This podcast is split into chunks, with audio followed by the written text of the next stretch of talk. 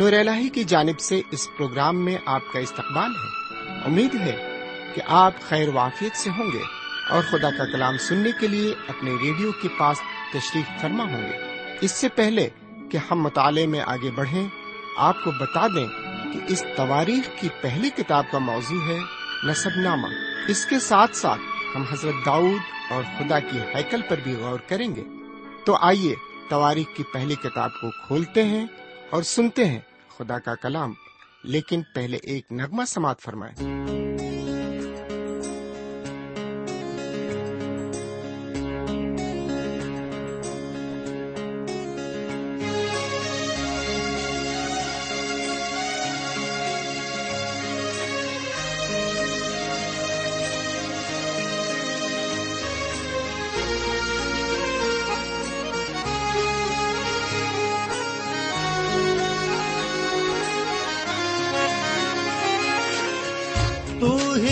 رب ہے، تو ہی سب ہے۔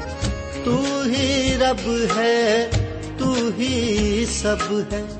لیتا ہوں میں تجھ میں پنا مجھ کو سنبھال میرے خدا۔ مجھ کو سنبھال میرے خدا۔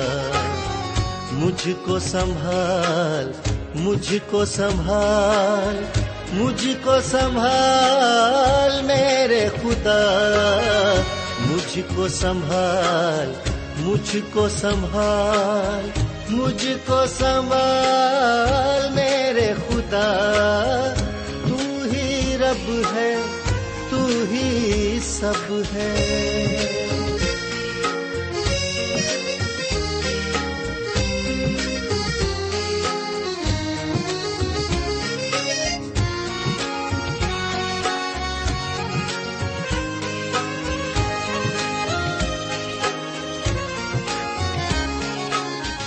تیرے بنا کیا میری بھلائی، ہر شے میں نے تجھ سے ہے پائی۔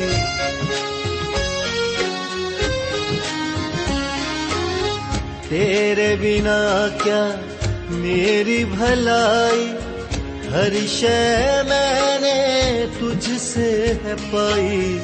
تو ہے خدا بند میرا پیالہ نے میرے حصے کو سنبھالا، میرا محافظ ہے تو سدا مجھ کو سنبھال، میرے خدا۔ مجھ کو سنبھال، مجھ کو سنبھال، مجھ کو سنبھال، میرے خدا۔ تو ہی رب ہے، تو ہی سب ہے۔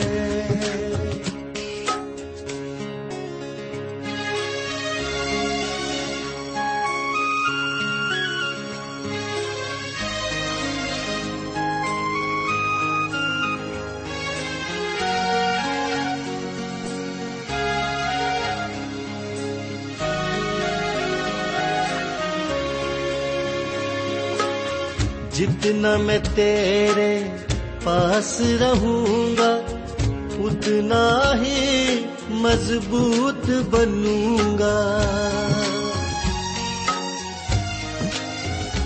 ہاں جتنا میں تیرے پاس رہوں گا، اتنا ہی مضبوط بنوں گا۔ تجھ کو ہی بس اپنا کہوں گا۔ غیروں کے پیچھے نہ چلوں گا، گاؤں گا تیری ہم دو سنا۔ مجھ کو سنبھال، میرے خدا۔ مجھ کو سنبھال، مجھ کو سنبھال، مجھ کو سنبھال، میرے خدا۔ تو ہی رب ہے، تو ہی سب ہے۔ تو ہی رب ہے، تو ہی سب ہے۔ لیتا ہوں میں تجھ میں پنا مجھ کو سنبھال میرے خدا۔ مجھ کو سنبھال میرے خدا۔ مجھ کو سنبھال مجھ کو سنبھال۔ خدا کے کلام کو لے کر ایک بار پھر آپ کے درمیان حاضر ہوں۔ سلام قبول فرمائیے۔ امید ہے کہ آپ آج بھی پوری طرح خرافیت سے ہیں۔ میں بھی آپ کی دعاؤں کے عوض بالکل ٹھیک ہوں اور ایک بار پھر مطالعے کے لیے تیار ہوں۔ تو آئیے ہم مطالعے کی طرف راغب ہوں، لیکن پہلے ایک چھوٹی سی دعا مانگیں۔ ہم دعا کریں۔ ہمارے پاک پروردگار رب العالمین، ہم تیرے تہ دل سے شکر گزار ہیں۔ کہ تو نے ایک اور موقع ہمیں عطا فرمایا ہے تاکہ ہم تیرے کلام کو سن سکیں۔ آج ہم جو کچھ بھی سنتے ہیں، وہ ہماری سمجھ میں آئے اور اس کے مطابق ہم اپنی زندگی گزار سکیں۔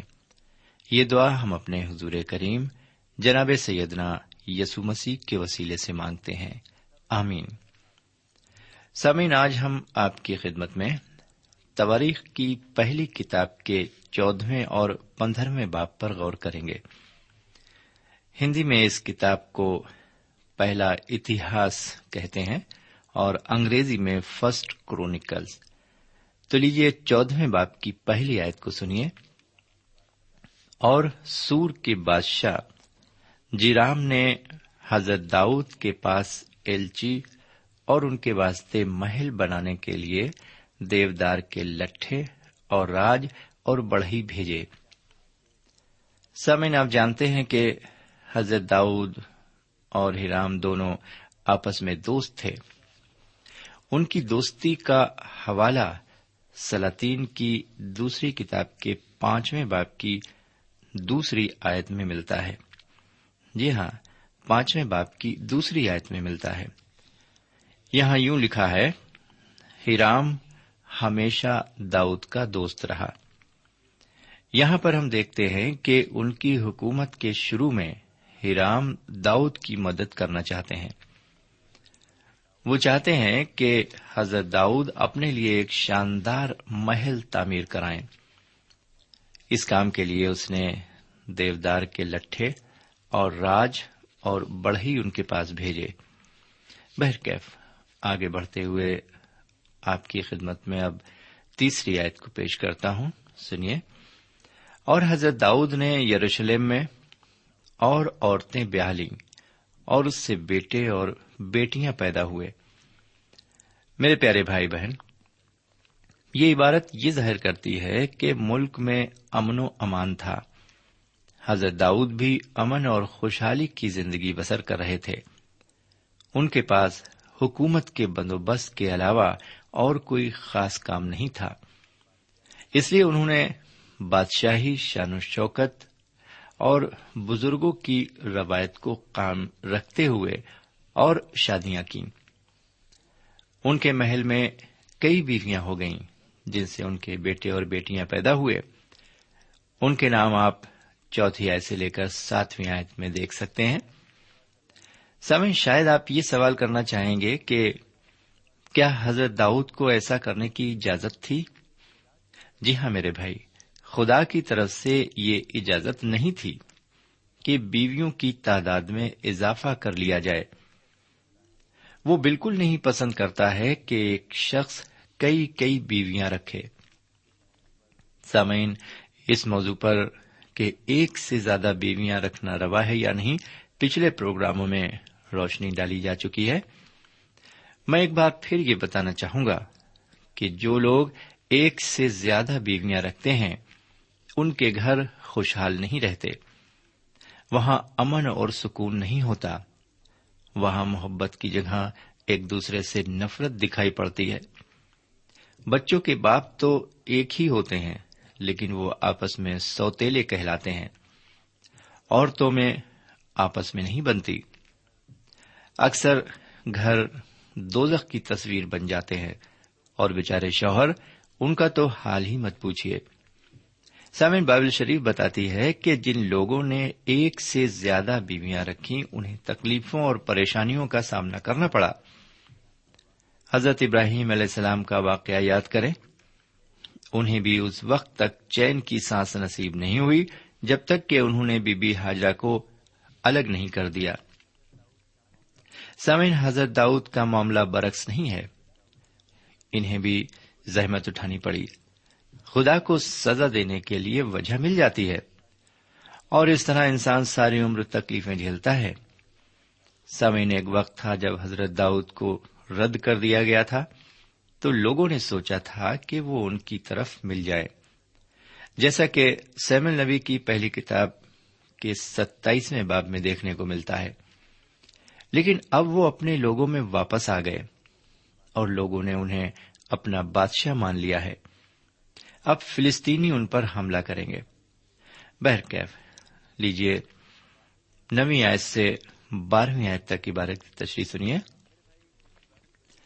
میرے بھائی، اس عبارت پر جب ہم نظر ڈالتے ہیں تو ہم دیکھتے ہیں کہ حضرت داؤد نے فلسطینوں کو شکست دی۔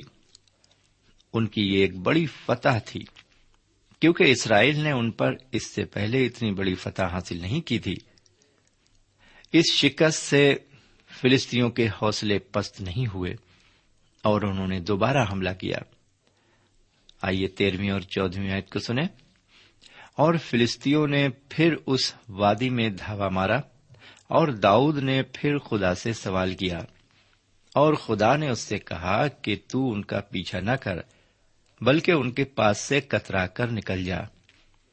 اور توت کے پیڑوں کے سامنے سے ان پر حملہ کر۔ سامعین، یہاں پر آپ کے لیے اور میرے لیے ایک سبق ہے۔ حضرت داؤد نے خداون رب الفواج سے اجازت لے کر فرستیوں پر چڑھ گئے اور انہیں بری طرح شکست دی۔ ان کی شکست اور اپنی فتح سے خوش ہو کر وہ کہتے ہیں خداون نے میرے ہاتھ سے میرے دشمنوں کو ایسا چیرا جیسے پانی چاک چاک ہو جاتا ہے۔ جی ہاں میرے بھائی، جیسے پانی چاک چاک ہو جاتا ہے۔ لیکن اسی وادی میں دوبارہ فلسطی حملہ ور ہوئے۔ اور آپ دیکھتے ہیں کہ حضرت داؤد دوبارہ خدا و تعالی سے پوچھتے ہیں۔ ان کا یہ پوچھنا ان کی پوری اطاعت کو ظاہر کرتا ہے۔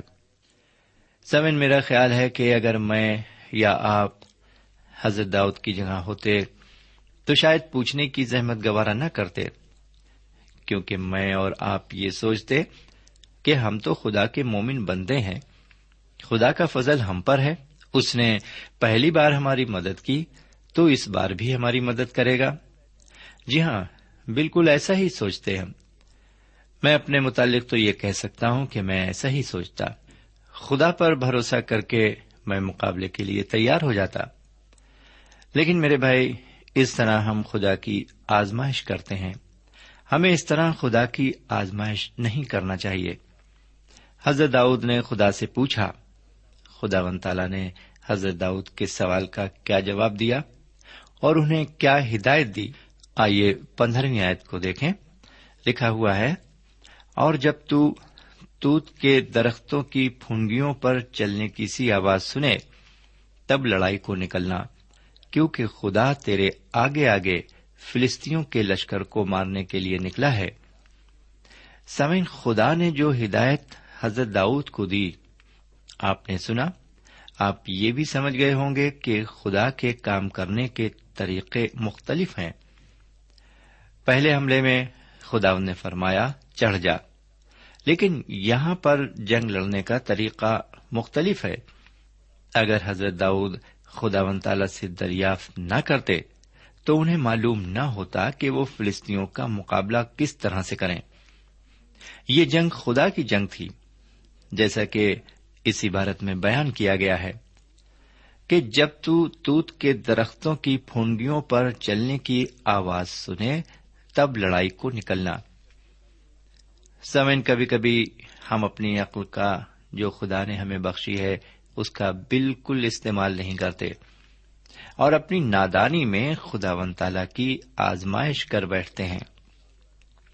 مثال کے طور پر، بہت سے لوگ اکثر یہ کہتے ہیں کہ وہ دوا کا استعمال نہیں کرتے اور نہ ہی کسی طبیب کو دکھا کر دوا لاتے ہیں۔ ان کا کہنا ہوتا ہے کہ وہ خدا پر اعتقاد کرتے ہیں اور وہ انہیں ٹھیک کر دے گا۔ لیکن جب ایسا نہیں ہوتا تو وہ خدا کو ذمہ دار ٹھہراتے ہوئے کہتے ہیں کہ خدا کی مرضی نہیں ہے۔ سمن میں بھی اس بات میں یقین رکھتا ہوں کہ خدا پر اعتقاد رکھنا چاہیے۔ لیکن میں یہ بھی کہوں گا کہ ہمیں عقل کا بھی استعمال کرنا چاہیے اور خدا کی آزمائش کرنے سے بچنا چاہیے۔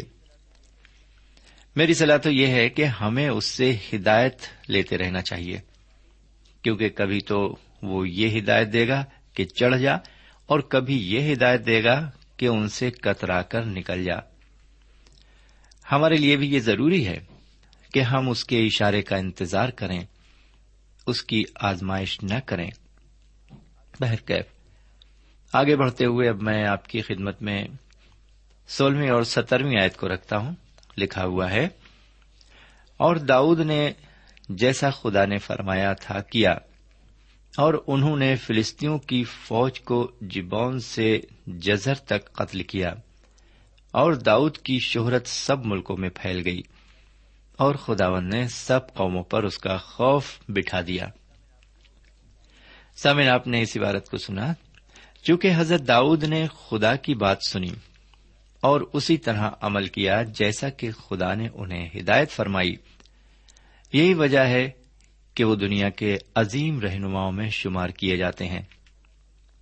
ان کی سلطنت اس وقت دنیا کی عظیم حکومتوں میں سے ایک تھی۔ خدا ان کے ساتھ تھا۔ یہ چھوٹی سی قوم اس معمولی ملک میں دنیا کی ایک عظیم طاقت بن گئی۔ دنیا کی ساری قومیں خوف کھانے لگیں۔ یہ کوئی عجیب بات نہیں تھی۔ اگر آپ دنیا کی تواریخ کا مطالعہ کریں تو آپ کو بہت سے ایسے واقعات کی معلومات حاصل ہوگی۔ اس لیے اس میں کوئی تعجب کرنے کی بات نہیں کہ اسرائیلی باوجود ایک چھوٹی قوم ہونے کے ان کا شمار بڑی طاقتوں میں تھا۔ ہمیں اس کی وجہ دوسری آیت کی عبارت میں ملتی ہے، جہاں ہمیں بتایا گیا ہے کہ اور داؤد جان گیا کہ خداون نے اسے بنی اسرائیل کا بادشاہ بنا کر قائم کر دیا ہے۔ اور سترویں آیت یہ کہتی ہے کہ خداون نے سب قوموں پر اس کا خوف بٹھا دیا۔ میرے پیارے بھائی بہن، آپ جان گئے ہوں گے کہ یہ خداون تالا تھا جس نے انہیں ممتاز کیا اور وہ عظیم طاقت بن گئے۔ سامن اس کتاب کے تیرہویں باب سے لے کر سولہویں باپ تک حضرت داؤد اور خدا کے صندوق کے یروشلم لانے سے تعلق رکھتے ہیں۔ حضرت داؤد نے یروشلم کو چنا کہ خدا کا صندوق وہاں لایا جائے۔ ان ابواب میں یہ بتایا گیا ہے کہ خدا ان کے صندوق کو کس طرح سے نقل و حرکت میں لایا گیا۔ سمین ہمارے لیے ایک سبق ہے۔ یہ سبق یہ جاننے میں میری اور آپ کی مدد کرتا ہے کہ خدا کی نگاہ میں کون سا مسئلہ اہم ہے۔ سب سے اہم بات جاننے کی یہ ہے کہ خدا و تعالی کس چیز کو زیادہ اہمیت دیتا ہے۔ خدا کے صندوق سے ہمیں یہ سمجھ لینا چاہیے کہ خدا اس بات پر اہمیت دیتا ہے کہ اس کے لوگ اس کی پرستش کس طرح کرتے ہیں۔ خدا کا صندوق بنی اسرائیل کی پرستش کا دل اور مرکز تھا۔ خدا کی نگاہ میں اس کی بڑی اہمیت تھی۔ خدا اسے اہمیت دیتا تھا۔ سمعین تواریخ یہ بتاتی ہے کہ جن مقاموں کو لوگوں نے کسی زمانے میں بڑی اہمیت دی، آج آثار قدیمہ بن کر رہ گئے یا سفید دنیا سے مٹ گئے۔ میرے بھائی، اس طرح کے بہت سے مقامات آپ دیکھ سکتے ہیں۔ سامعین، میرے اور آپ کے لیے ایک ایسے مقام کی ضرورت ہے جہاں خدا سے ملاقات کی جا سکے۔ ہم سب کو خدا کی رحمت کی ضرورت ہے۔ خدا ون تعالی ہم سب پر خواہ ہم کسی قوم کے کیوں نہ ہوں، رحم کرنے کے لیے ہر وقت تیار ہے، کیونکہ اس کے پاس ایک رحمت کا سرپوش ہے۔ وہ رحمت کے سرپوش کوئی اور نہیں۔ حضور کریم جناب سیدنا یسو مسیح ہیں۔ جو کوئی ان پر ایمان لاتا اور انہیں اپنا نجات دہندہ قبول کرتا ہے، وہ اس کی شفات کرتے ہیں۔ مقدس یوہنا اپنے پہلے خط کے دوسرے باپ کی پہلی اور دوسری آیت میں اس طرح لکھتے ہیں، اے میرے بچوں، یہ باتیں میں تمہیں اس لیے لکھتا ہوں کہ تم گناہ نہ کرو۔ اور اگر کوئی گناہ کرے تو باپ کے پاس ہمارا ایک مددگار موجود ہے یعنی یسو مسیح راست باز اور وہی ہمارے گناہوں کا کفارہ ہے۔ اور نہ صرف ہمارے ہی گناہوں کا، بلکہ تمام دنیا کے گناہوں کا بھی۔ میرے بھائی یہاں پر یہ عبارت ختم ہوتی ہے۔ اب ہم تھوڑا آگے بڑھیں گے۔ لیجیے اب پندرہویں باپ کی پہلی آیت کو سنتے ہیں۔ لکھا ہوا ہے، اور داؤد نے داؤد کے شہر میں اپنے لیے محل بنائے اور خدا کے صندوق کے لیے ایک جگہ تیار کر کے اس کے لیے خیمہ تیار کیا۔ سمن یہاں اس عبارت میں ہم دیکھتے ہیں کہ حضرت داؤد نے اپنے لیے محل تیار کیے۔ ساتھ ہی ساتھ انہوں نے داؤد کے شہر یعنی کہ یروشلم میں خدا کے مقدس کے لیے جگہ تیار کر کے اس کے لیے خیمہ تیار کیا۔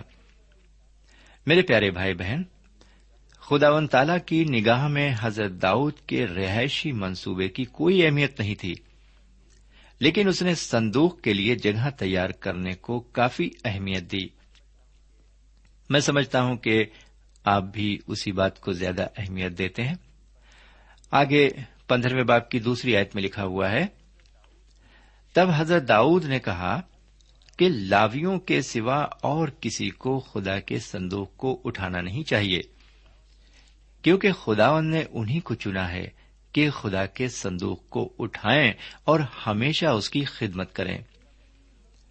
سمن جو لوگ اس روحانی پروگرام کو متواتر سن رہے ہیں، ان کے دل میں یہ خیال ضرور پیدا ہوتا ہوگا کہ حضرت داؤد نے یہ کام پہلی مرتبہ جب خدا کے صندوق کو لایا جا رہا تھا کیوں نہیں کیا؟ انہوں نے پہلی دفعہ کیوں وہ کام کیا جس سے انہیں غمناک تجربے سے گزرنا پڑا؟ میرے بھائی، ہم میں سے بہت سے ایسے لوگ ہیں جنہوں نے کچھ کھو کر ہی کچھ حاصل کیا ہے۔ ہماری غلطیاں بھی ہمیں کچھ سبق سکھاتی ہیں۔ بشرطے کہ ہم کچھ سیکھنا چاہیں تو لیکن حضرت داؤد نے دوسری بار غلطی کو نہیں دہرایا۔ انہوں نے خدا کی مرضی اور آئین کے مطابق کام کیا۔ بہرکیف تیسری اور چوتھی آیت کو سنیے۔ اور حضرت داؤد نے سارے اسرائیل کو یروشلم میں جمع کیا تاکہ خداون کے صندوق کو اس جگہ جو اس نے اس کے لیے تیار کی تھی لے آئیں۔ اور حضرت داؤد نے بنی ہارون کو اور لاویوں کو اکٹھا کیا۔ میرے پیارے بھائی بہن، حضرت داؤد نے سارے اسرائیل کو جمع کیا۔ سامعین، ماضی میں اکثر جب نازک موقع آتے تھے، تو لوگ جمع ہو کر خدا سے دعا کرتے تھے۔ لیکن جیسے جیسے زمانہ بدلتا گیا اور لوگ اپنے کو عقل مند سمجھنے لگے اور سوچنے لگے کہ وہ اپنی عقل کا استعمال کر کے نازک مسلوں کا حل نکال سکتے ہیں، تو لوگوں نے خدا سے طلب کرنا جی ہاں خدا سے مدد طلب کرنا اور دعا کرنا چھوڑ دیا۔ انسانی عقل پر بھروسہ کرنا ماضی میں بے وقوفی سمجھا جاتا تھا۔ لیکن آج ہم اس بے وقوفی سے بری طرح لپٹے ہوئے ہیں اور اسے چھوڑنا نہیں چاہتے اور فخریہ اس بے وقوفی کو کرنا چاہتے ہیں۔ سامن حضرت داؤد نے یہ ضروری سمجھا کہ وہ اسرائیل کو اکٹھا کریں تاکہ خدا کے صندوق کو لائیں۔ خدا نے بھی اسے ضروری اور اہم سمجھا۔ یہی وجہ ہے کہ اس نے اس واقعے کو تواریخ میں قلم بند کروایا ہے، کیونکہ خدا و تعالی کا یہ تواریخی نظریہ تھا۔ اب وہ خداوند کے صندوق کو لانے کی تیاری کرتے ہیں۔ سمن اس تیاری کے لیے بنی ہارون اور لاویوں کو اکٹھا کیا۔ جی ہاں میرے بھائی، انہوں نے بنی ہارون اور لاویوں کو اکٹھا کیا، کیونکہ مقدس کا تمام کام انہی کے ذمے خدا نے ڈالا تھا۔ لاویوں کے فرقے کو خدا و تعالی نے اپنے کام کے لیے رکھا اور مقدس کی ساری ذمہ داری ان کے سپرد کی، کیونکہ وہ خدا و تعالی کی میراث تھے۔ بنی ہارون اور لاویوں کے ساتھ ان کے بھائی بھی آئے، جیسا کہ پانچویں آیت سے لے کر دسویں آیت میں مرقوم ہے۔ بہرکیف ہم گیارہویں اور بارہویں آیت کو سنتے ہیں۔ اور حضرت داؤد نے صدوق اور ابیاتر کاہنوں کو، اور اوریل اور اسایا اور یوئل اور سمایا اور ایل اور امیداب لاویوں کو بلایا، اور ان سے کہا کہ تم لاویوں کے آبائی خاندانوں کے سردار ہو۔ تم اپنے آپ کو پاک کرو۔ تم بھی اور تمہارے بھائی بھی، تاکہ تم خداون اسرائیل کے خدا کے صندوق کو اس جگہ جو میں نے اس کے لیے تیار کی ہے، لا سکو۔ سمن عبادت کا یہ جز جہاں یوں لکھا ہے، اس جگہ جو میں نے اس کے لیے تیار کی ہے، لا سکو۔ کافی غور طلب ہے۔ حضرت داؤد علیہ السلام نے خداوند کے صندوق کے لیے جگہ تیار کی، لیکن کلام مقدس میں وہ مقام نہیں بتایا گیا ہے جہاں یہ جگہ تیار کی گئی۔ کیا یہ ارنان کا کھلیان تو نہیں تھا؟ بعد میں اس مقام کو حضرت داؤد نے مقدس بنوانے کے لیے خرید لیا۔ ارنان کا یہ کھلیان موریا پہاڑ کے ڈھلن پر تھا، جہاں حضرت ابراہیم اظہاق کی قربانی دینا چاہتے تھے۔ یہ پہاڑی سلسلہ یروشلم سے ہو کر گلگتا پہاڑ کی طرف جاتا ہے، جہاں سے دمسی کو سلیب پر لٹکایا گیا تھا۔ اسی ڈھلان پر واقع تھی میرا خیال ہے کہ حضرت داؤد نے جو جگہ خداون کے صندوق کے لیے تیار کی، وہ موریا پہاڑ پر تھی۔ بہرکیف ہم تیرہویں آیت سے پندرہویں آیت پر جب ہم نظر ڈالتے ہیں تو ہم کچھ اور باتوں کو دیکھتے ہیں۔ سامن ہمیں یاد رہے کہ خداون کا صندوق خدا کے لیے بہت اہمیت رکھتا تھا۔ آپ کو یاد ہوگا جب حضرت داؤد نے پہلی مرتبہ خدا کے صندوق کو لانے کی کوشش کی، تو عزا مر گیا۔ کیونکہ اس نے خدا کے صندوق کو تھامنے کے لیے ہاتھ بڑھایا تھا۔ اس موت کے لیے انہوں نے خدا کو ذمہ دار ٹھہرایا تھا۔ لیکن بعد میں انہیں معلوم ہوا کہ وہ خود غلطی پر تھے۔ وہ اس کا اقرار کرتے ہیں کہ ہم آئین کے مطابق اس کے طالب نہیں ہوئے۔ لیکن اس بار وہ آئین کے مطابق ہدایت دیتے ہیں کہ لاوی خدا کے صندوق کو لائیں۔ اس کام کے لیے وہ آئین کے مطابق اپنے آپ کو پاک کریں۔ انہوں نے ویسا کیا اور خدا کے صندوق کو آئین کے مطابق چوبوں سے اپنے کندھوں پر اٹھایا۔ یہاں پر ہم دیکھتے ہیں کہ سب کام خدا کی مرضی اور آئین کے مطابق کیا جا رہا ہے۔ سمعین اب یہاں پر ہم آج کا مطالعہ ختم کرنا چاہیں گے، کیونکہ ہمارے پروگرام کا وقت بھی ختم ہو چکا ہے۔ خدا نے چاہا اور اس نے اجازت دی، تو اگلے پروگرام میں ہم پھر ملیں گے۔ تب تک کے لیے ہمیں اجازت دیجیے لیکن اجازت دینے سے پہلے ایک بات پھر سن لیجیے اگر آپ کو آج کے اس پروگرام کے ذریعے روحانی فیض حاصل ہوا ہے اور آپ نے کچھ سیکھا ہے، تو آپ ہمیں بھی ایک خط کے ذریعے آگاہ فرمائیں۔ ہم آپ کے خط کے منتظر رہیں گے۔ خدا آپ کو ہدایت فرمائے۔ آمین۔ سامعین اس مطالعے سے آپ کو روحانی تقویت حاصل ہوئی ہوگی۔ ہمیں یقین ہے، آپ اپنے تاثرات سے ہمیں ضرور نوازیں گے۔ ہم آپ کے خط کے منتظر رہیں گے۔ ہمارا پتہ ہے۔ پروگرام نور ال post box number one five seven five Sialkot Pakistan. پتا ایک بار پھر سن لیں۔ پروگرام نور ال پوسٹ باکس نمبر ایک پانچ سات پانچ سیال کوٹ پاکستان۔ اب آپ ہم سے ٹیلی فون اور ای میل سے بھی رابطہ قائم کر سکتے ہیں۔ ہمارا ٹیلی فون نمبر ہے nine two three four four six four zero four five seven eight. نو دو تین چار چار چھ چار صفر چار پانچ سات آٹھ۔ ہمارا ای میل پتا ہے۔ N A M three nine four nine eight hotmail dot com N A M three nine four nine eight hotmail dot com ہمارے پروگرام کا وقت اب یہیں پر اختتام پذیر ہوتا ہے۔ اگلے پروگرام میں خدا کے کلام کے ساتھ پھر ملیں گے۔ تب تک کے لیے اجازت دیں۔ خدا حافظ۔